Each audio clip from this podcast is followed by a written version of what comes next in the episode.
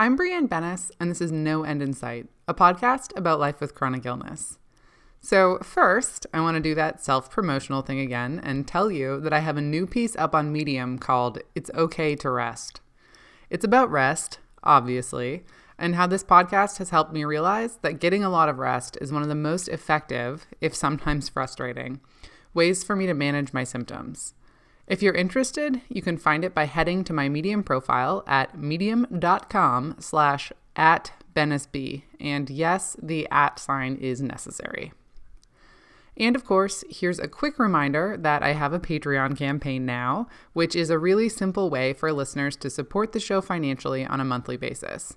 So if you've been enjoying the show and you also have a couple bucks to spare, I'd be so, so grateful if you'd sign up as a patron at patreon.com slash no end in sight. This week, I'm talking to Emma about depression, anxiety, and borderline personality disorder, along with hypothyroidism, autoimmunity, and pursuing an ME diagnosis. And I want to add a content note to this episode to let you know that Emma, Emma mentioned suicide and suicidal ideation twice, very briefly. Both mentions are in passing while she's making another point, and neither involve any detail. Before we start, here's my disclaimer. This podcast is not intended as a substitute for professional medical advice, diagnosis, or treatment. Make sure you talk to your practitioner about any questions or symptoms. Well, I like to start by asking people, how was your health as a kid? Um, that's a good question. um, I was actually born. Um, it's it's not that early, but I was born three weeks early because my mother had blood poisoning. Okay. So I didn't get, oh, and I was also born with the cord around my neck. So I didn't actually get the best start to life. Yeah. That's uh, some serious um, stuff. I was fine, but um, I developed childhood asthma because in New Zealand, as you can tell with my accent, mm-hmm. um, it is extremely common. Um, because our housing is just shit. So um, I've had I had asthma right throughout as a child, right up till now. Um, but it wasn't until I started hitting around 12. Um, I had a lot of uh, mental stuff start to kick in. Like my father had left my mother when I was about 10. Mm-hmm. So I distinctly remember around about when winter was coming into uh, spring, that period of time, which for New Zealand is reversed for Americans. Right, right. Um, Winter into spring. So that's like now? Uh, yeah, November, Decemberish. Um, I noticed, or October really, um, I noticed I would get sick a lot. Um, I was just always sick. And of course, my school would have events at this time of the year.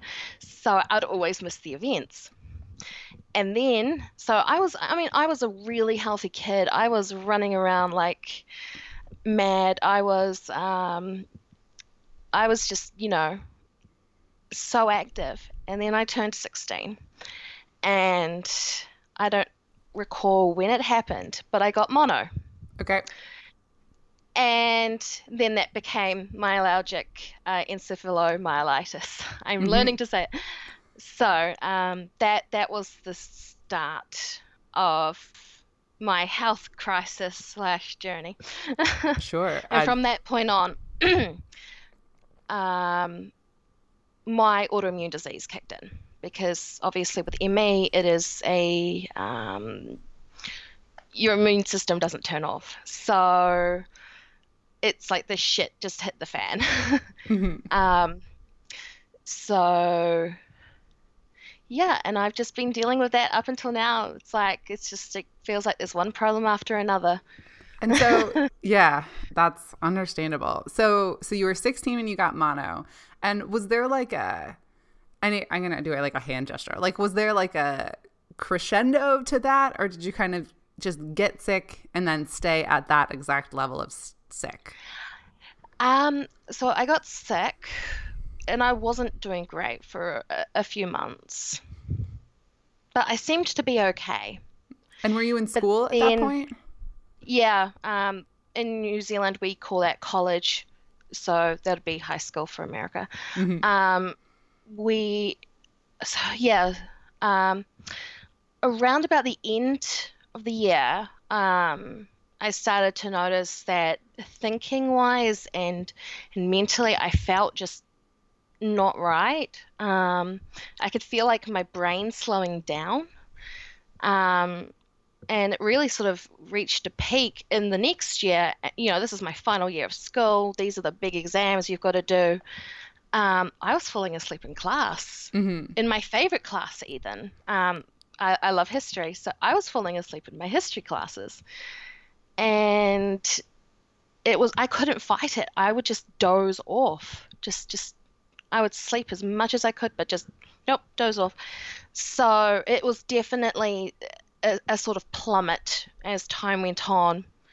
And it, that's still been a continued trend now. Um, I'm 26, so Mhm. I've had ME for 10 years at this point. Um, yeah. I, I have not been back at the point I was when I was 16 Mhm. since. So it was kind of like a steady, I'm like decline to that level of health, and then you stayed there. And so, Yep. did you finish school? Barely. yeah.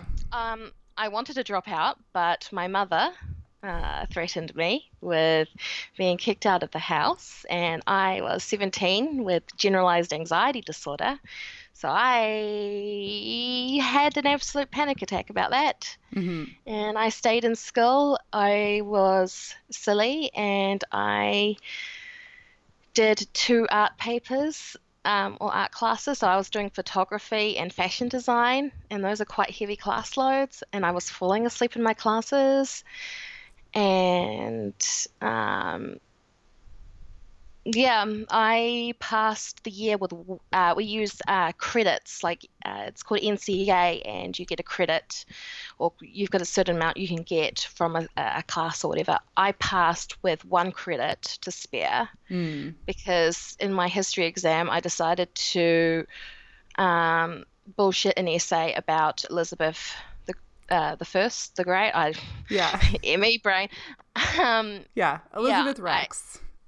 yeah, I, I I did an essay on her. Um, I completely just on the spot. Gotta love my selective memory. Um, so I'm quite thankful I did that. I had not planned on doing it, but I saw the question. I was like, oh yeah, all right, I'll do it. Thank, thankfully I did, yeah. Um, because without that I wouldn't have got um, university entrance, mhm. and that would have made things a lot harder. Yeah. Um, and so I want to just backtrack for a sec because you mentioned uh, generalized anxiety disorder. And so, did you have a diagnosis for that at that time? I no, I did not get any. I got diagnosed with uh, depression and generalized anxiety disorder at the same time, and I was 19. okay. Uh, wait, no, I was 18. Um, and when I was 23 or 24, I actually got a diagnosis of borderline personality disorder. Okay. Okay. So we'll we'll track through to that. Um, they all tie into each other, Yeah. so I they're all they're hard to pull apart, or they like don't pull apart, right? Yeah. they don't know. Yeah. But so so at 16 when you or 16 or 17 when you want to drop out, there's nothing like in your medical file that would kind of explain a choice like that because of how everything Well- works. my my mother had been like because I was this ties into the BPD. Mhm. Um, I was an incredibly violent child, Okay. um, or teenager. Um, I was quick to anger. I would have the typical BPD rage. Um, my family is a huge trigger, Mhm. um, which sucks to say, but um, that is the reality. hmm Um, and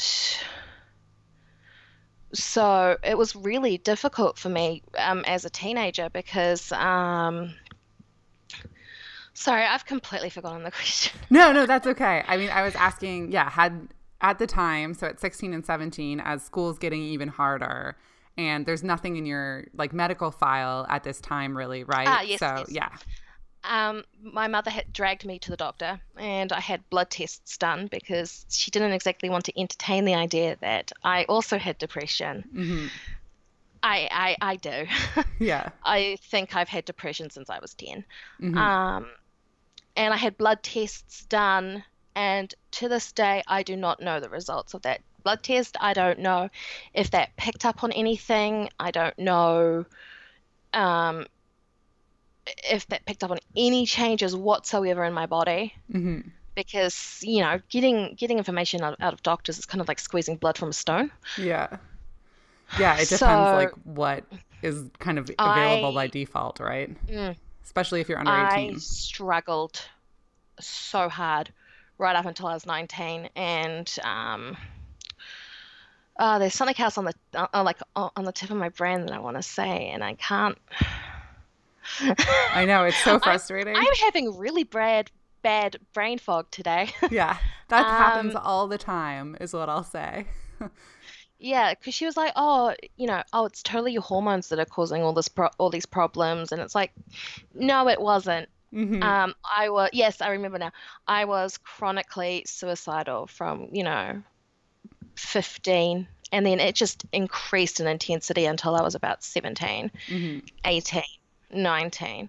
It just got so bad. I was just ill. I was incredibly ill. hmm Yeah. And so all of that was happening at the same time that you got mono and like Yeah. yeah, in in the middle of all of this. Okay. And then you finished college and that and then did you go to university from there? Um, I did.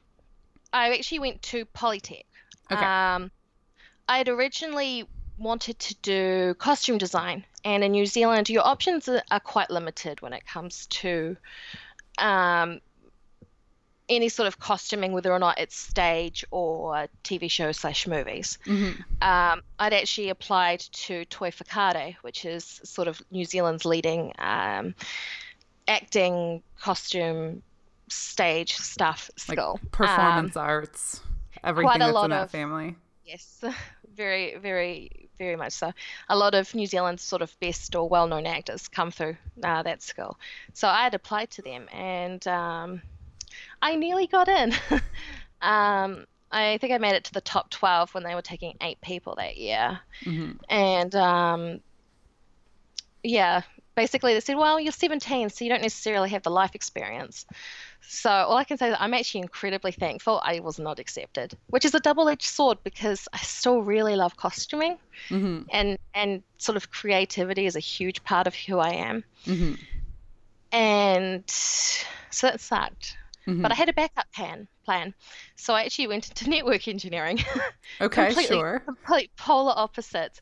But I am very good with computers, um, very good with um, setting up networks. Mhm. Um, that is great fun for me. Um, sort of all the configuration and and stuff.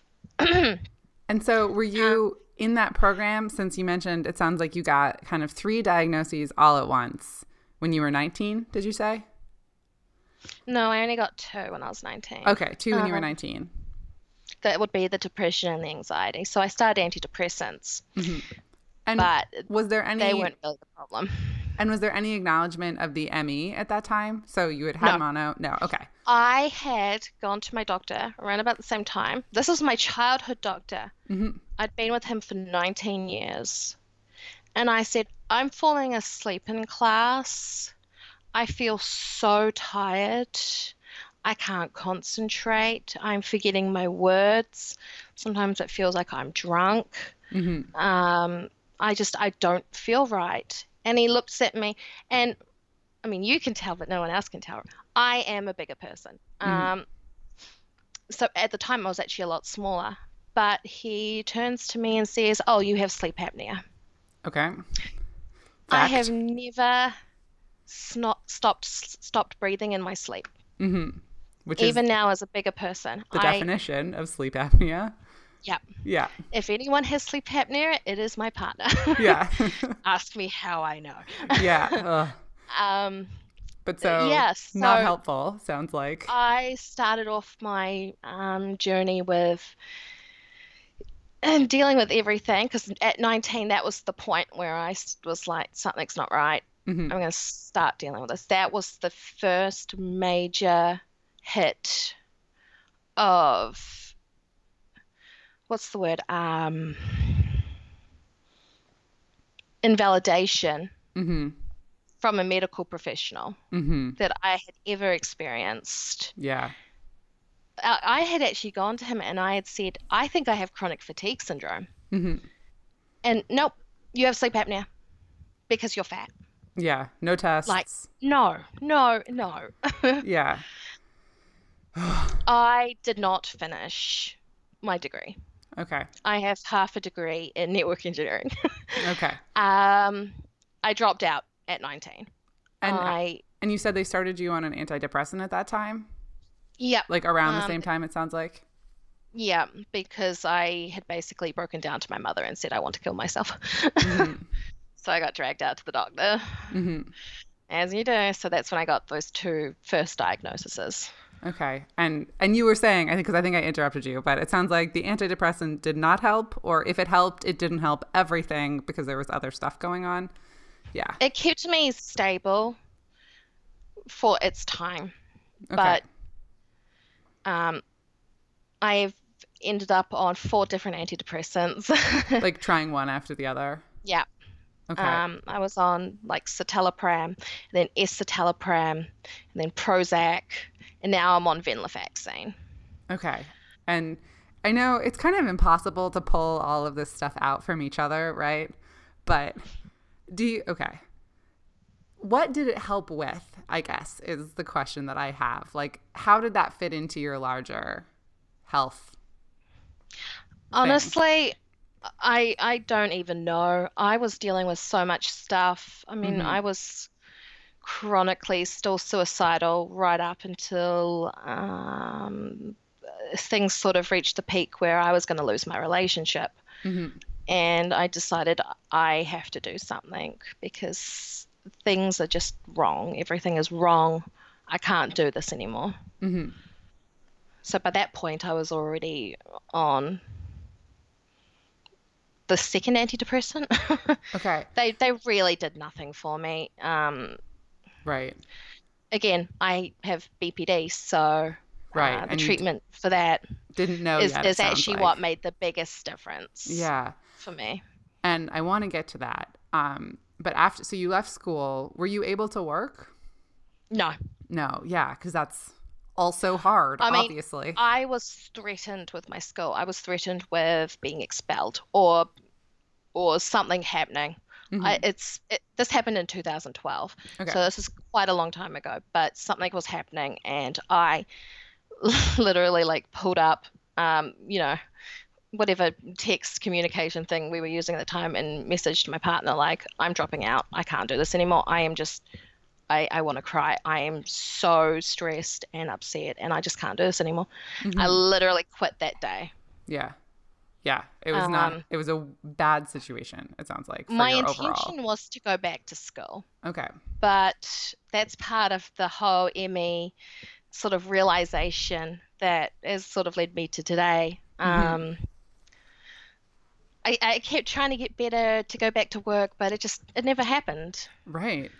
Right. That, and that's, ugh, that's so mixed into everything. Okay. So that was at 19, excuse me. And I think you said you were 24 when you got the BPD diagnosis. So, Yeah, I was about 23, 24. okay. So there were a couple years there where you were trying, it sounds like, like trying a couple drugs that were not helping. And what else was going on? Like, what were you up to? Well, this is where I bring this in. So, um, at the I spent um, from August 2012 right through 2013 and into early 2014 actually housebound. My anxiety was so intense. I couldn't leave the house. Um, my partner had to go with me to the doctor. He had to actually hold my hand because I just I couldn't do it. I was a wreck, and um, And how did that So I just- feel? Like, what are the what? Because I guess the way, the reason that I ask, so I understand that it's probably like impossible to answer that question, but the reason that I ask is when there's a couple different things going on and you are sure that like this one is anxiety as opposed to this one is fatigue. Like what does that distinction feel like? Um, well, I mean, fatigue is is for me, it's it's like my body has been encased in lead. Every single bit of my body aches. It's like you can't get relief from that ache and you just feel so heavy and you just want to curl up in a ball and cry or fall asleep or sometimes you know um i just i just sleep Yeah. you just sleep for hours and hours and hours Yeah. Um, it's like a very physical feeling. i mean i definitely had the fatigue during that that time in my life hmm but from what I had been told and and sort of the the the messages I was being sent was oh it's a mental health issue Sure. Which is always out there. And even if, even when both are happening, like, yep yeah. so I ended up um, asking my doctor I'd switched doctors by this point because like the whole idea. sleep apnea incident fucked me off Yeah. Yeah. incredibly um so I found a doctor that was closer to me and had good reviews and blah blah blah. And um, I'd actually asked for a, a referral to the community mental health services here, which let me preface with are horrible, understaffed, underfunded. The wait times are ridiculous. Like you're waiting six, 12 months to see a psychiatrist. And I realize I don't know much about your healthcare system. So, do you pay for any of your healthcare or is it all covered or is there an in between? It depends. Um, doctors are subsidized. Um, we pay full price for dental care, for mental health care. If you go through the public system, it's free, but it comes with the very, very long wait times. Right. These days, I see a private psychologist. Um, fortunately, not very cheap, but she has been great. hmm Okay. So at this time, you're waiting. It's this long wait list. Um, and this is for the public service, basically, or for the pub- whatever it is. Okay. So that's where we are. New doctor, and then going in for mental health care, waiting, which, uh, why is it like that to navigate healthcare? I wish I had an answer. Yep. yeah. Okay. So they put me through um, a CBT group, hmm and I found that really helped with my anxiety. Okay. But I said to them, I am still struggling. Mhm. So I got put into DBT, okay. which is the best, one of the best treatments for BPD.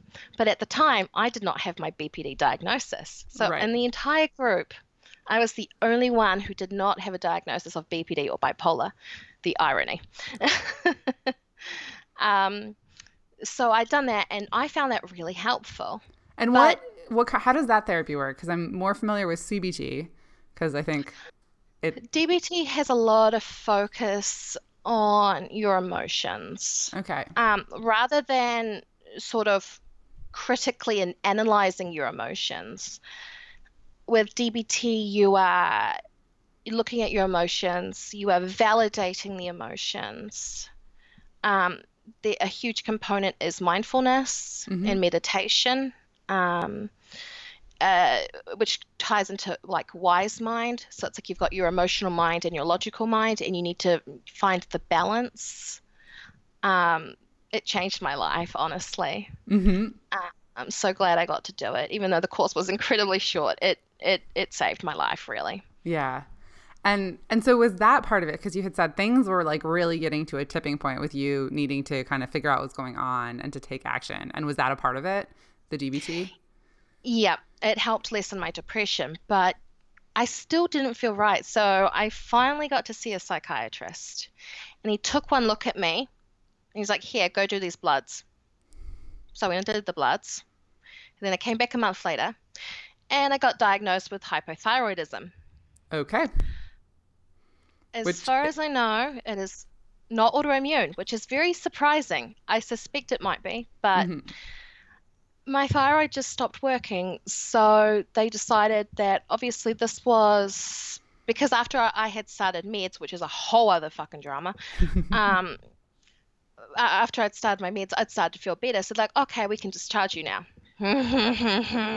Shouldn't have done that. Um, And was that just So like a meds- synthroid or something? Like a thyroid medication?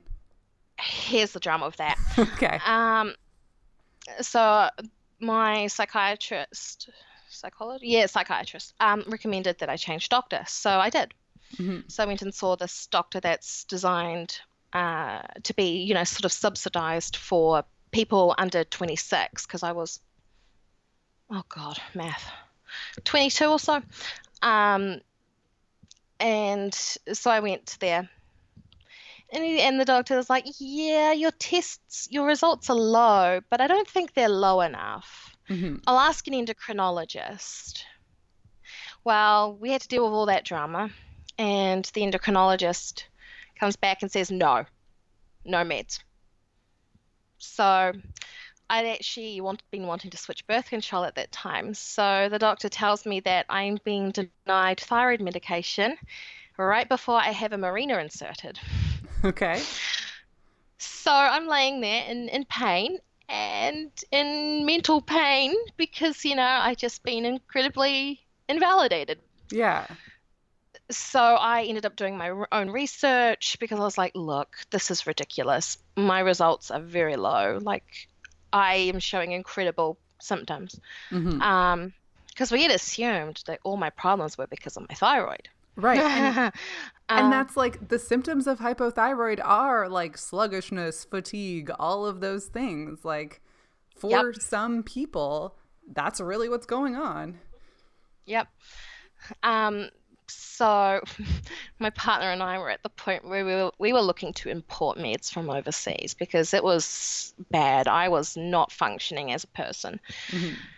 Um, but I did my research. I found a group um, called Tansy um, in New Zealand, and essentially they're a Facebook community of people with hypothyroidism, and they actually talk a lot about um, holistic doctors Mhm. um, because they are more inclined to believe you. Yeah. Um, and they use like functional lab ranges, which is a kind Yeah. of a narrower, what they would call like a healthy and they take into range. account your symptoms. They Yeah. don't just look at the sheet of paper with your numbers. Right. They actually examine what is going on with your entire body. So I went and I saw the intake doctor of this this holistic doctor, and he says to me, "Oh, are you on any medication?" And I said, "No." And he's like, "What?" I was like, "No, I'm not on any meds at all." He's like, "You're not on T4 at all?" And I'm like, "No." He's like, "Okay, don't worry, we'll put you on meds." And I was like, I was ready to cry. I was Yeah. so happy. yeah. Um, so eventually, I did start. Um, it's it goes by many names. Essentially, it's pig thyroid. hmm That also saved my life. Yeah. um, So when you started it, it sounds like you noticed a difference. yep.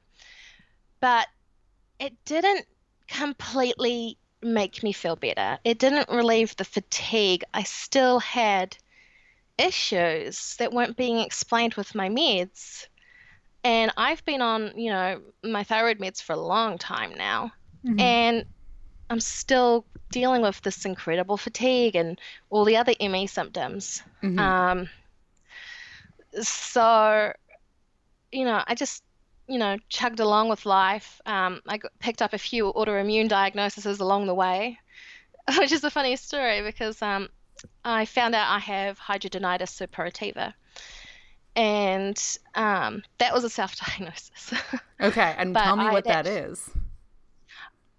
oh boy, it's disgusting. I mean, it, you're not a disgusting person for having it, but uh, what it does to your body, it's not nice. Essentially, uh, some people call them boils. I personally call them cysts because I feel like they act more like a cyst. Essentially, um, in my case, unfortunately, I have them from top to bottom. A lot of people just get them in the armpits, um, under um, ch- chest, if you have a, a, a chest. Um, stomach under the stomach area if you're a larger person the groin the buttocks so like places Um, where on the inside skin of the meets legs. skin, it sounds like. Yeah, Like yeah. wherever that's happening on any body? Yeah. Whereas in my case, I get them everywhere. Okay. my face, my neck, my ears. hmm I, I get them inside my ears. Um, And are they uncomfortable? Is it like oh, oh, they are painful. Yeah. okay? Um, my partner has gotten very good at helping me with them. Mhm.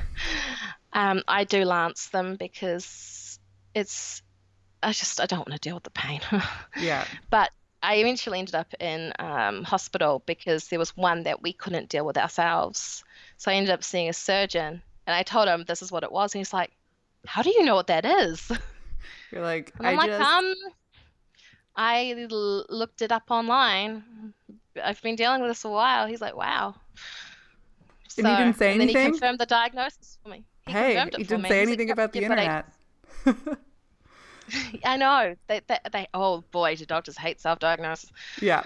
Which is actually funny because um, my BPD diagnosis was actually a self-diagnosis. And then I Mhm. saw my current psychologist, and after a few months, she confirmed it. So Mhm.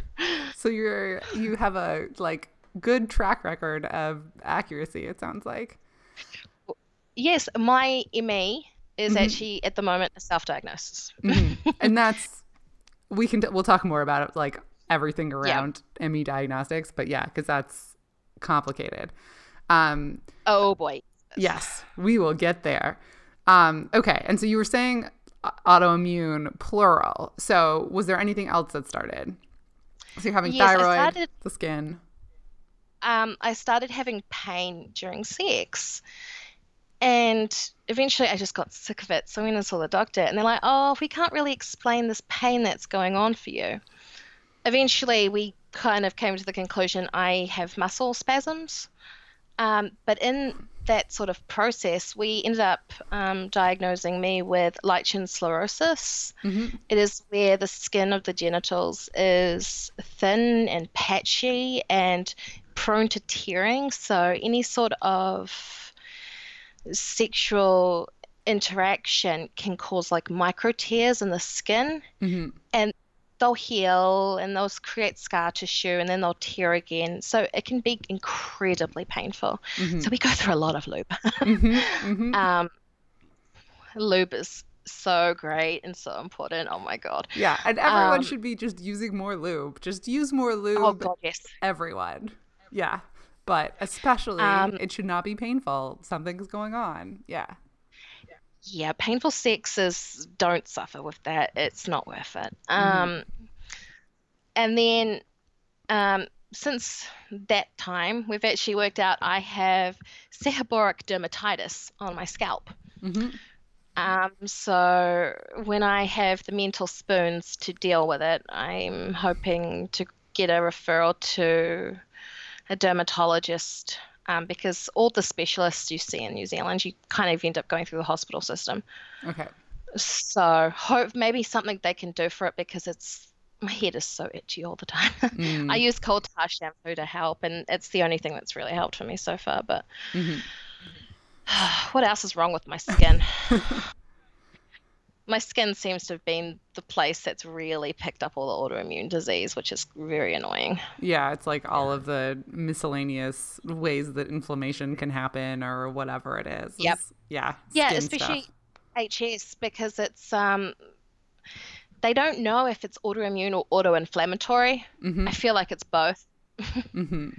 Any any sort of inflammation just yeah. Yeah. It's all happening. What else? Um, yeah. If there's anything I else, I think that's it for skin. I think that's out it for autoimmune right now. okay. So there's that cluster of stuff. So then, so you mentioned, uh, for you recognize BPD first, and how did that happen? Because um, I had started to feel relief from the hypothyroidism, hmm it meant that sort of other symptoms could be more prominent. Yeah, like And you I even noticed- notice.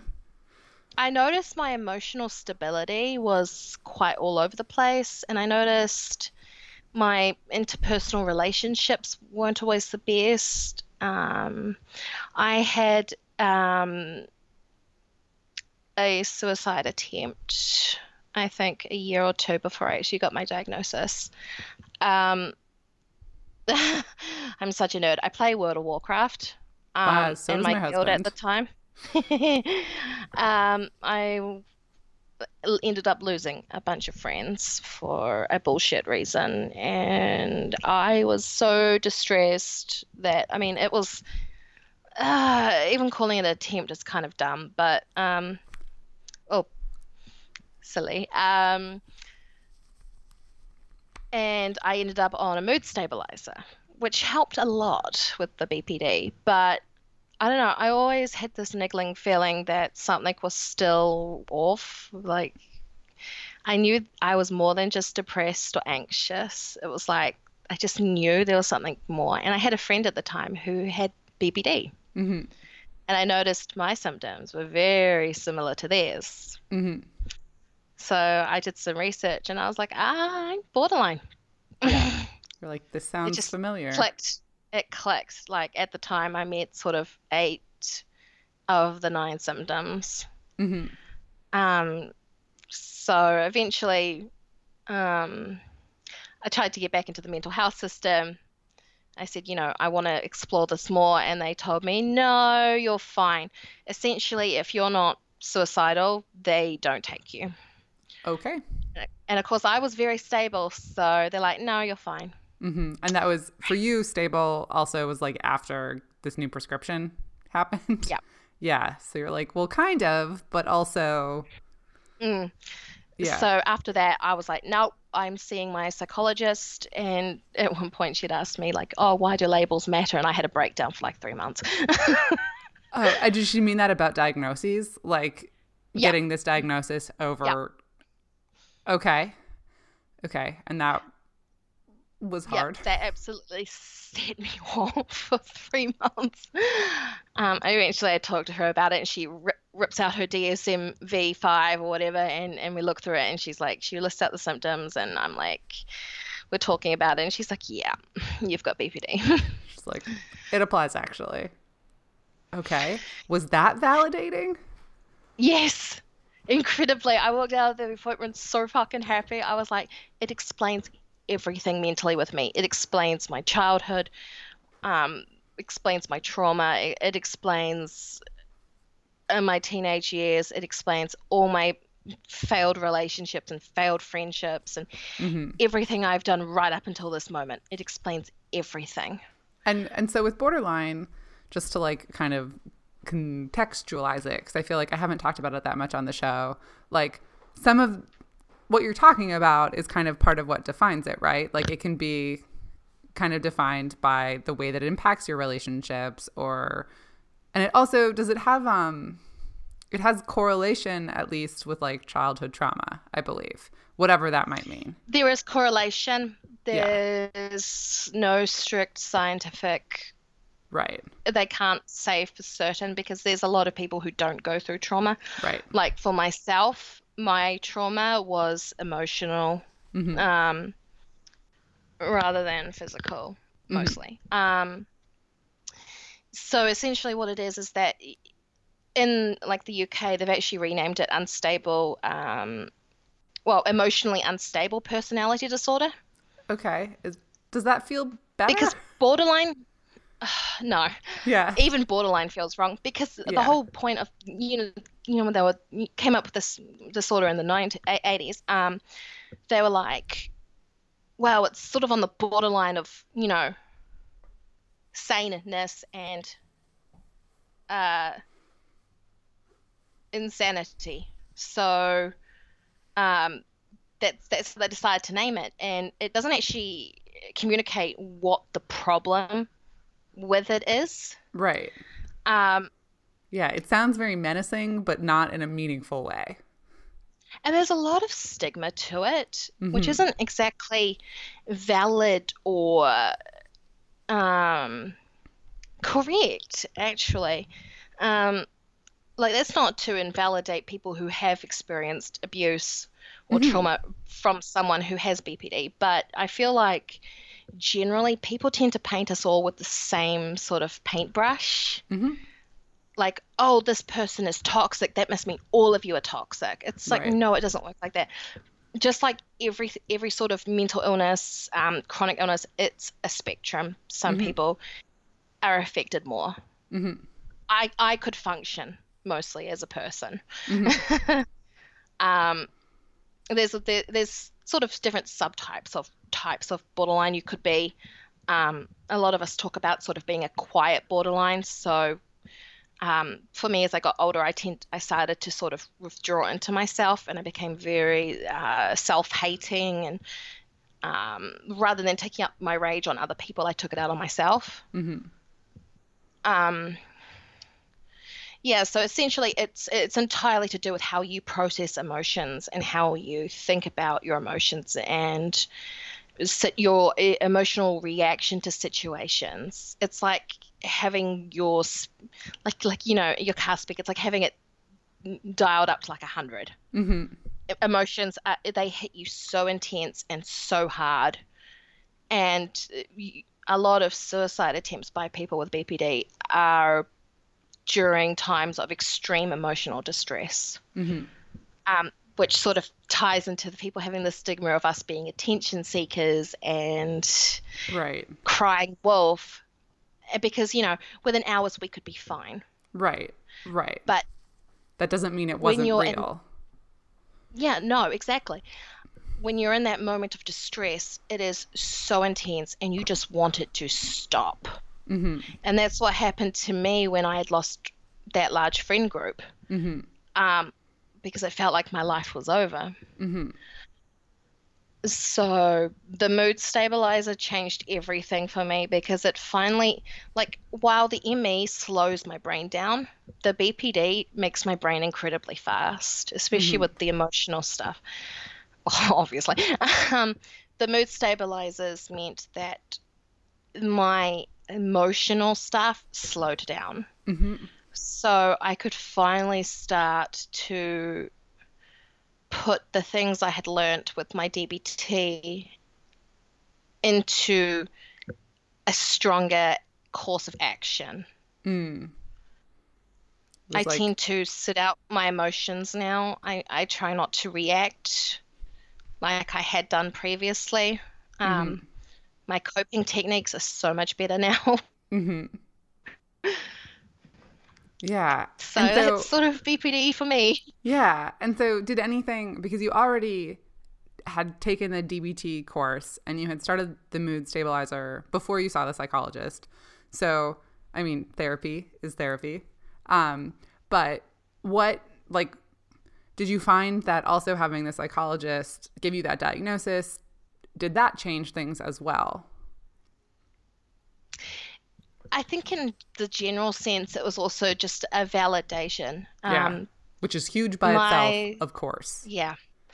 My psychologist is amazing. She's never doubted me. She does agree that I have ME. She, um, she's very understanding. I mean, she's old. She's she's in her sixties or fifties or something. But it's like even though she doesn't really understand what WoW is, she puts the effort in to listen to me. Yeah. and I feel like I, I lucked out um, because she's my first psychologist, Right. which is a you know for some people they go through ten, Yeah. um, but we clicked, and she's incredibly validating. hmm That's one of the you know the biggest things about her Right. is that she doesn't judge me. She's never judged me. Mm-hmm. Yeah, and that's a huge gift, like you say. I've, for some reason, on my alumni network recently, people were sharing therapy horror stories of like therapists that they left and the reasons. And it's like these things that we think should be a baseline for anyone practicing in any of these spaces, like being validating, like not a given at all. I saw a therapist when I actually first got my depression diagnosis, and I left after two sessions. She gave mm-hmm. me a couple of handouts. yeah, you're like, this isn't, I- there's no value here. And, and- at the time, because I had just met my partner, I'd actually met him online through a, a local dating site. And I mentioned this to this therapist, and she's like, Oh, you can't trust people on that website. So it has been a long running joke since then. And my partner and I have been together for seven years. Mm-hmm. So he's actually been with me throughout this entire period of figuring out my health, Mm-hmm. which is so huge. So it's just been a continuous joke. Yeah. Well, it's that- like people meet on the creepy internet old all the on the internet. Yeah. uh, yeah. That's like a such a weird stigma to still have in this modern era. Um It really is. yeah. Okay. So so I know all of that stuff is still of course going on. Like it's an active process of living with and managing. So let's talk more about the ME. So Oh boy. yeah. Another fun thing. So, at what point for you did you start to think like there's another box here? Like cuz it sounds like the way that you've been looking at this is like you're pulling apart some pieces of like, oh, these things were hypothyroid and these things were mental health and these things were autoimmune, but like there's still something else going on. Um, after we sort of reached the maximum dose of thyroid meds that my current doctor is happy for me to be on, Mhm. he thinks that any more is actually going to swing me into hypothyroidism, and we don't really want that. Um, so it it just my fatigue was never explained, and it's it's to the point where I can't work Yeah. um, and even study I struggle with. Um, so I just been doing sort of my own introspection and, and trying to work out my life path. And I actually managed to be well enough that I actually got back into the gym, Mhm. which is a big problem Mhm. because I crashed Mhm. um, that was to end of 2017, and I'm still dealing with it today. Yeah. Um, And which sucks because I loved my personal trainer so much. yeah. And so what he's kind of he's also a member of um, the LGBT community as well. Um, Mm-hmm. So we always had a good gossip and yeah. uh, It's like nice social time too. exactly. He Uh, he's he's a doll. He really is. And Um, what level of yeah. exercise were you doing? Or like how long how long until PEM came for you, basically? Mm. Um, I'd been working out for maybe nearly a year. Which is a long time. Yeah. But energy Yeah. envelopes are weird, I We- think. We had been increasing slowly um, Mhm. because I actually had a hernia. I had, um, it, it wasn't an organ hernia, it was just some fat that had come through my um, stomach muscles. Mhm. So I knew I needed to get back into exercise because I had spent what years just not very active, and that Mhm. sort of led to my muscles deteriorating. So we were like, all right, I'll get back into the gym, you know, get some um, fitness back up. So we were dealing with that, and then it's like I went through some emotional stress, Mhm. and that helped trigger the the PEMs. Yeah. So They do not play well together. No, which sucks because I, I really enjoyed the gym. It was, I knew I did I never tried to over push myself because I knew I would have a long time of of needing to rest afterwards. But it hadn't. I had done my research on ME, but it wasn't a serious thought for me until I had that crash. After I had that crash and I did some research, I was like this is what's happened to me. I have literally had that, you, you know, um, that that that that crash. It just it just set something off within me, and I was like, "L- l- there is there is something up. It's not just because I'm fat. It's not just because my thyroid's but uh, you know messed up. It's it's there's something more to it. So I really started to look into it, and I was like, this explains everything Mhm. with my physical health. It just it made sense. Yeah. So yep, I just tried to do the best I can sort of since then, just sort of recovery and taking it easy and not stressing myself out and then Mhm. um, a few months ago I actually went to my doctor and I said, I want us to, because I, I talked to him about ME before in the past. And I said to him, Look, I want to seriously investigate this. Because he had said to me that he didn't really see the point in going through the diagnostic funhouse. Yeah. um, because there isn't a cure at the end. There isn't a, a necessarily a working treatment. He didn't see really the point in doing that. But Which... I went to him and I said, if anything happens to my partner, if he dies or if we break up, I need to have a medical proof of my disability in order to receive any sort of assistance from the government. Mm-hmm. Because otherwise, they are going to force me into the job seekers program, and I can't work. Yeah. There's no way in hell I can work. Um, so he's like, all right, we'll we'll start doing that and I because I had said to him, look, I also want to access disability services. I would like possibly to have a wheelchair um, so I can actually attend social events and not end up on the floor in pain afterwards. Mm-hmm. Um, I, like I want a shower chair because I have, um, as a result of everything, I have dysautonomia. Mm-hmm. Um, so you know i struggle with showering. I don't shower in hot water anymore because i feel like i'm going to faint and pass out and, and puke and my heart just feels like it's in my throat. It's awful. Yeah. And, and i said to him look I, I know there's no cure but this is a this is a validation. This is evidence. This is uh, it mean it, it's also it means I've been doing something with my life for the past seven years. Yeah. And not just bumming off my boyfriend or bumming off the government. Right. Like I can actually say I've been I've been disabled. Mm-hmm. I've been doing the best I can. So as a result of that, I've been tasked with keeping a daily log of my life and my abilities and what I get up to, and you know how much exercise I do. Mm-hmm what chores did I do? I have not started it because even just dealing with the mental processing and the spoons of it, I'm just like, no. Somebody somebody sent me, gosh, I was like I was doing some symptom tracking earlier this year, um, in like January, February, I think, in the in the our late winter.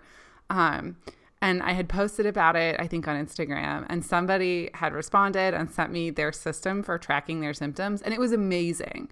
It was like they used like one of those graph notebooks and they had like color coding for how they were doing each day and all their symptoms and all their activity. And it was so incredible, but it was also like so cognitively intensive, you know?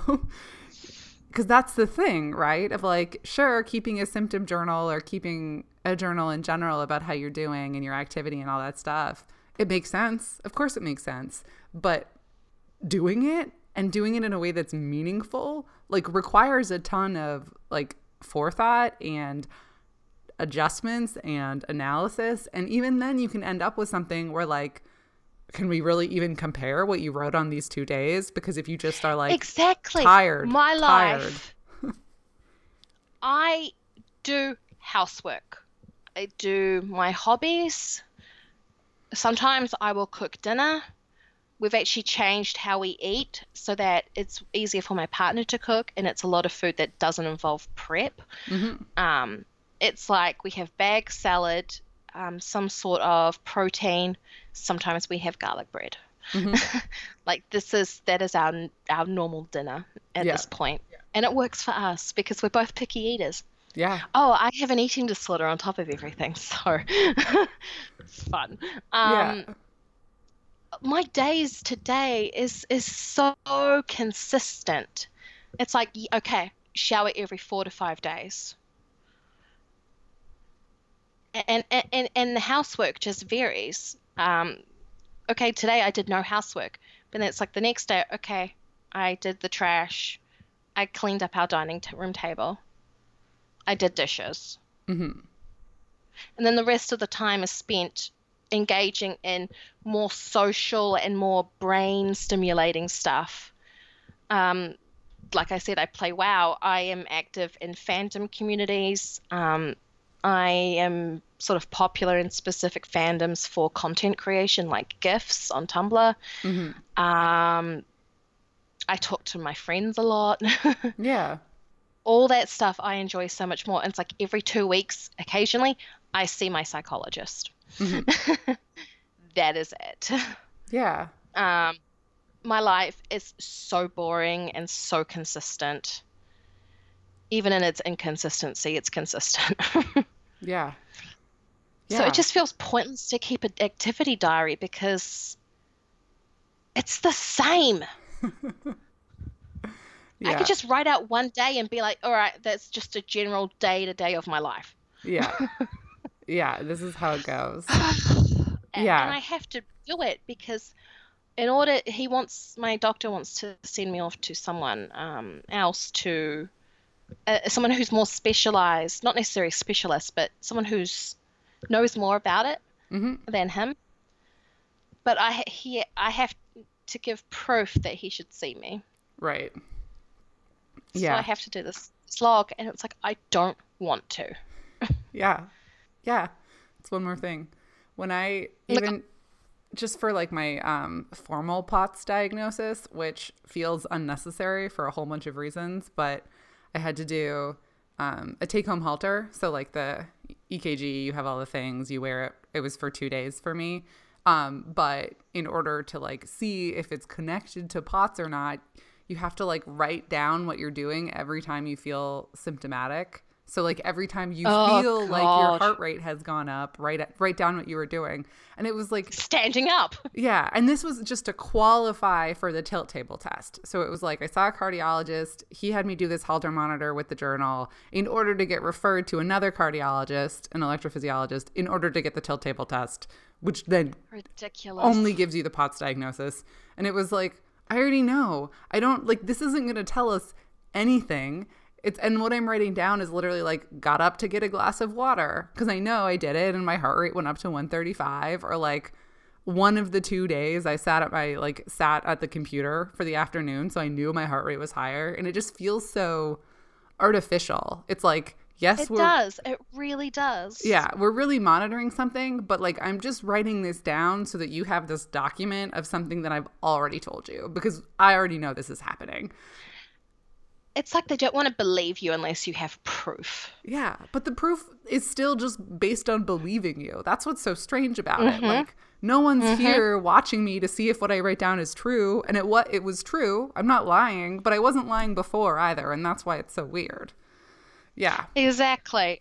I just I do not want to do this diary at all, but in order to Yeah. advance the process of getting this goddamn diagnosis, I have to do it. Yeah. Which means I get to go through all the fun stuff of having my thyroid checked again and Right. being tested for everything under the sun. Yeah, because you have to. It's an elimination diagnosis still, so you Yeah. still have to eliminate everything that might include fatigue. Which, like, I guess, Which I I feel like I'm going to get told, "Oh, have you tried losing weight?" yeah, yeah, probably, Which I'll be like, "My dietitian has banned me from losing weight," but okay. Yeah. It's not that. Um, that does bring me to a related question though, of like, different people cope with all of this stuff differently. Obviously, have you gotten into any of the like lifestyle experiment stuff, like? anything that it could be, like changing your diet a lot or what Oh god, yes. you know, like whatever it is, whatever the internet tells you that you should try if you're experiencing fatigue, basically. It's a long list. Well, I refuse to do yoga. Fair. Um, but we did actually work out that um, somehow I've become intolerant of gluten. hmm So um, I try to be gluten free hmm as much as I can, barring garlic bread. My body can fight me on that one. Um, yeah. Um, what else have I done? I mean, I'm on a holistic medication. Sure. Um, sure.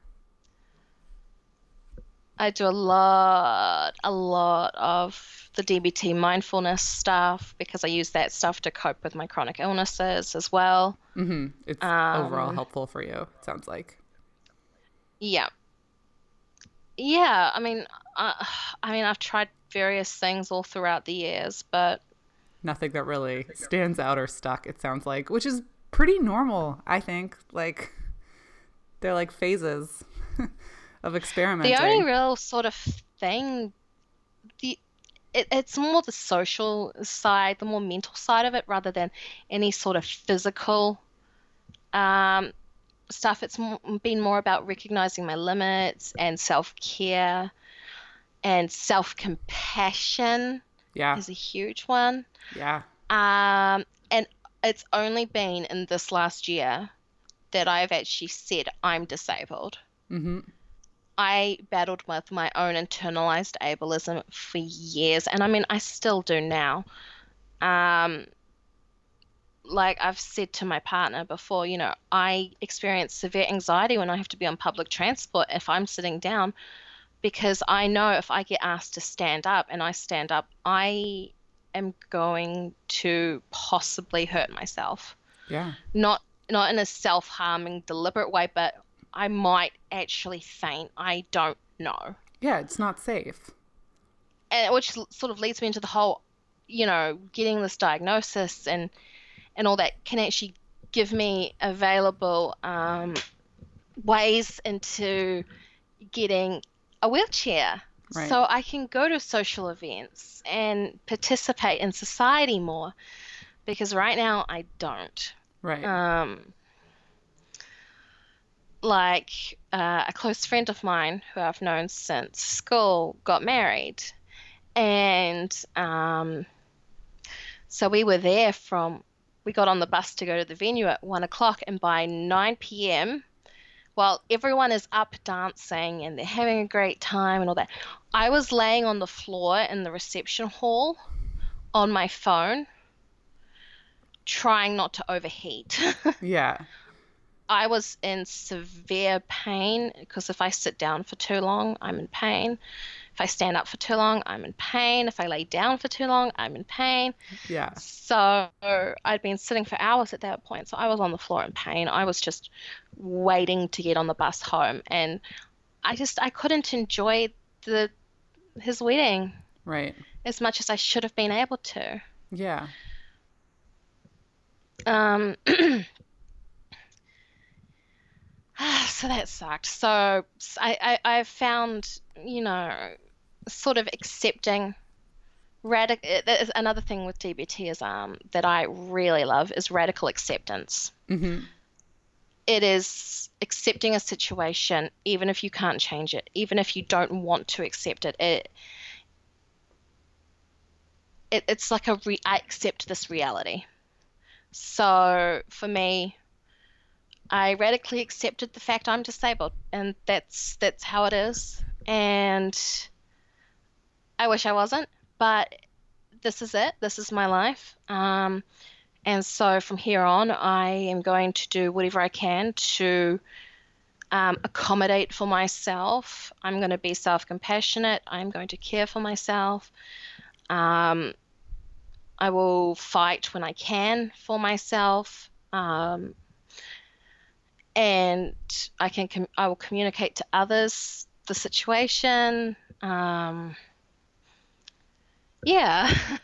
yeah, I think that's all sounds really powerful. Like it's a huge shift, like you say, and internalized ableism is real. It's really real. And there's a difference it between Yeah. And there's a difference between acceptance, like you're saying, it doesn't accepting something doesn't mean that you want things to you be condone that way. it. Yeah. Yeah. And I think like that that's a bigger kind of like cultural misconception that I think we also like tend to take on.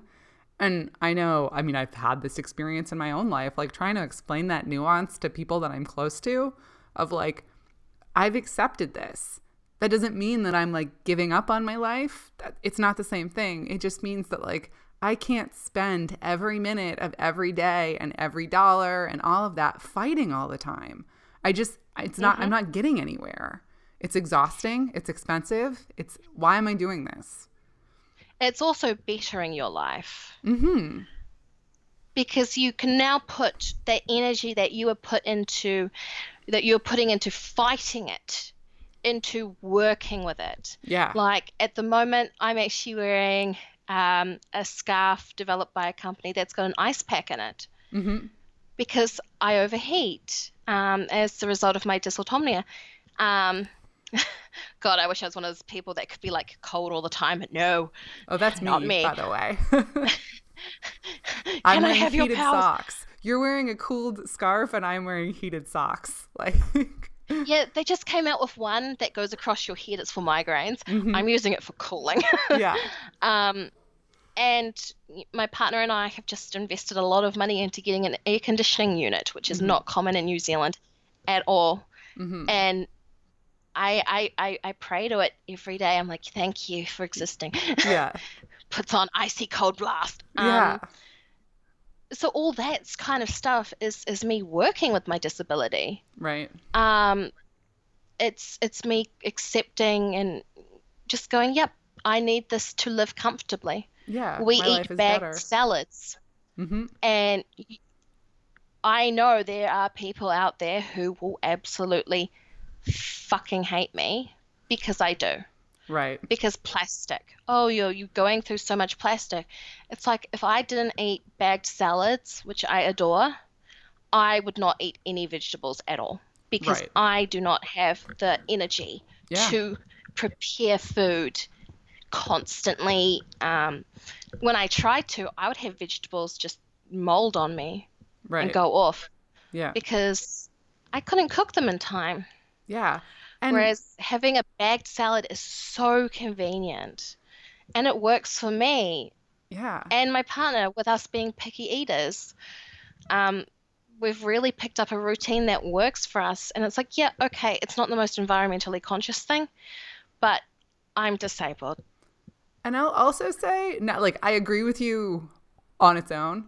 And I will also say that, like, I don't, I mean, I'm sure this is different regionally, like region by region, but most people's produce isn't gr- all grown locally. So actually, most hmm. produce has a huge environmental impact just because of like refrigeration and shipping. And so, like, cons- consume buying produce that constantly goes bad in your fridge isn't like carbon neutral. You know, like there is a ton of like actual environmental impact in every choice that we make, which is what makes it impossible to navigate. I'm like not at all putting a value judgment on it, but like it's not more environmentally friendly to buy a, a whole bunch of plastic free vegetables that you're not able to eat. Like it doesn't actually work that way. So I don't think it matters. I think it would like what you're saying would still be true even if this weren't the case, but it just like mm. all of the arguments about around plastic and so if like if there's no plastic then it's fine. It's like it's so much more complicated than that and these arguments are exhausting. Like we shouldn't even have to have these arguments. But I know that we do. And I know that people show up Yeah, on like- Twitter all the time about it. Oh no, the banana has been pre peeled.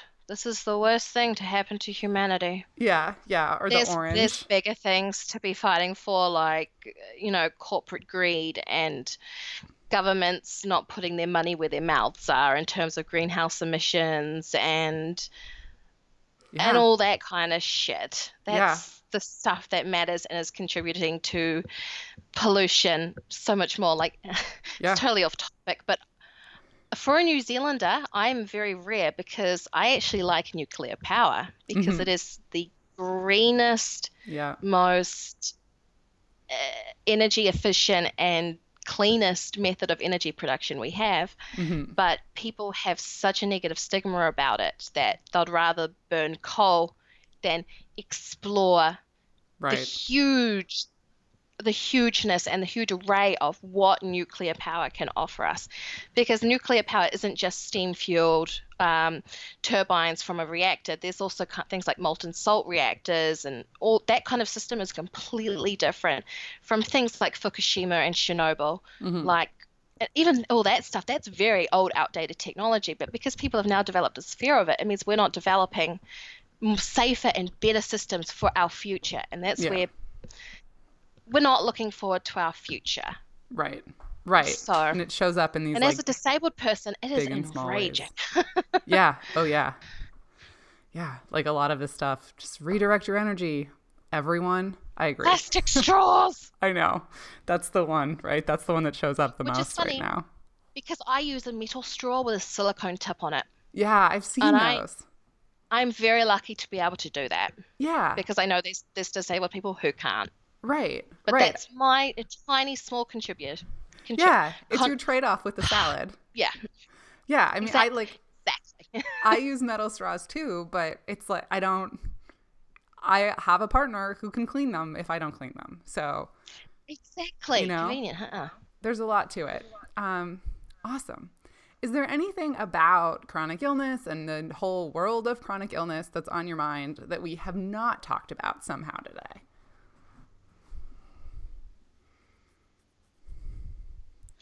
Possibly the mental impact of it all. Yeah.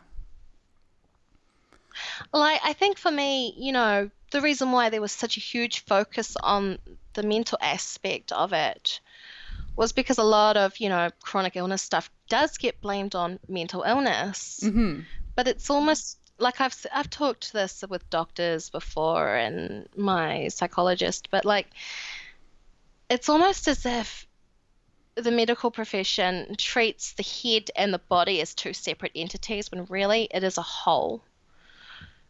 Like ME, it is a neuro. Uh, it's not a mental illness. Right. Like it's an actual problem with my brain. My brain has inflammation. hmm So it does impact me mentally, but it impacts me physically. Right. Um, so to blame it all on mental illness or as a mental problem is is really harmful because it is more than that. hmm And people And- get bad care because of this. I think. I mean, yeah, just look at the UK. Yeah. Um, I recently read. Um, uh, I'm gonna butcher the title, but the girl behind dark colored glasses or something, Yes. and I cried hmm because as bad as I have it, the abuse she suffered, hmm like while I can relate to having the same condition and, uh, and while I'm thankful that I do not have the same severity, hmm it was the abuse that just set me off because I know, God forbid, I crash even harder than what I have done. I could be in that situation, and it's just, oh my God. Yeah. Yeah. The I honestly, if if people have not read that book, they should because it's it's so powerful. I will put a link in the show notes for that one because I haven't Like even actually. thinking about it makes me want to cry right now. Yeah. Yeah. I haven't read it yet, but I know the book that you're talking about. Yeah, it's You should read it. It's so like it's it's amazing uh, what she did to be able to write it. It's like mhm, you can your body can be absolutely destroyed, but as if you still have that spark that mhm. things can change, you Mhm. can get through it. Like you may not ever be able to again, but you can still do it. yeah. Well, if it's that like makes sense. yeah, it does. I think like sometimes we get so caught up in the the idea or the messaging that getting our health back or like becoming able again is the goal, and that doesn't have to be the goal actually. Yeah, that's that's what I've sort of Yeah. been working on with my own acceptance of Yeah. being disabled is that I might never be able to again. And Yeah. you know what? That's okay. Yeah. And like, and if that's true, then kind of what is the goal? And like, what are we working towards or whatever? I know these are kind of like lofty questions, but what you're saying a little Great bit, I, questions though. yeah, but I, th- but like a little bit of what I'm thinking of from what you're saying is like, and I've talked about this with a lot of people now also, is it's like, but that doesn't mean that we can't make some meaning for ourselves or find something that like find purpose or find something that means something to us and it doesn't have to be you know it i don't mean this in an inspiration porn way i don't mean you need to like go out there and overcome everything. Educate the abled on how disabled people are people too. Yeah. And how we're magical and people should listen to us. It's like, no, we, we should be listened to regardless, but okay. Yeah. yeah. And there's that. But it's just like if wherever you are, like there are things that you can find joy in. Sometimes not, but like, you know, we, we get told so much that the only way that we can be happy is by getting better, I think. Like sometimes even mm-hmm. pretty explicitly. And so part of the work too is like, what can I do where I am right now? And that's it. Like, it's a real open question. but Yeah, like even my own hobbies, I've re- focused a lot of the energy I had into more creative things. Like I said, I'm big into fandom. I like to content create. Um, I also make soap, um, which is difficult, you know, given given fatigue and all that. But I still have a lot of fun making soap. yeah, Like I just made a soap inspired by the 80s because of American Horror Story because I'm obsessed with that show. yeah, Um, I made a soap for my favorite actor and hopefully I can actually send it to him. Um, I need to bug him about it. I need I need an address. Um, so all that stuff has been amazing for me mentally and it's stimulating because even soap making there's a lot of science that goes into it and I'm always thinking about designs and things I can do and creativity and there is a lot of soap in my house.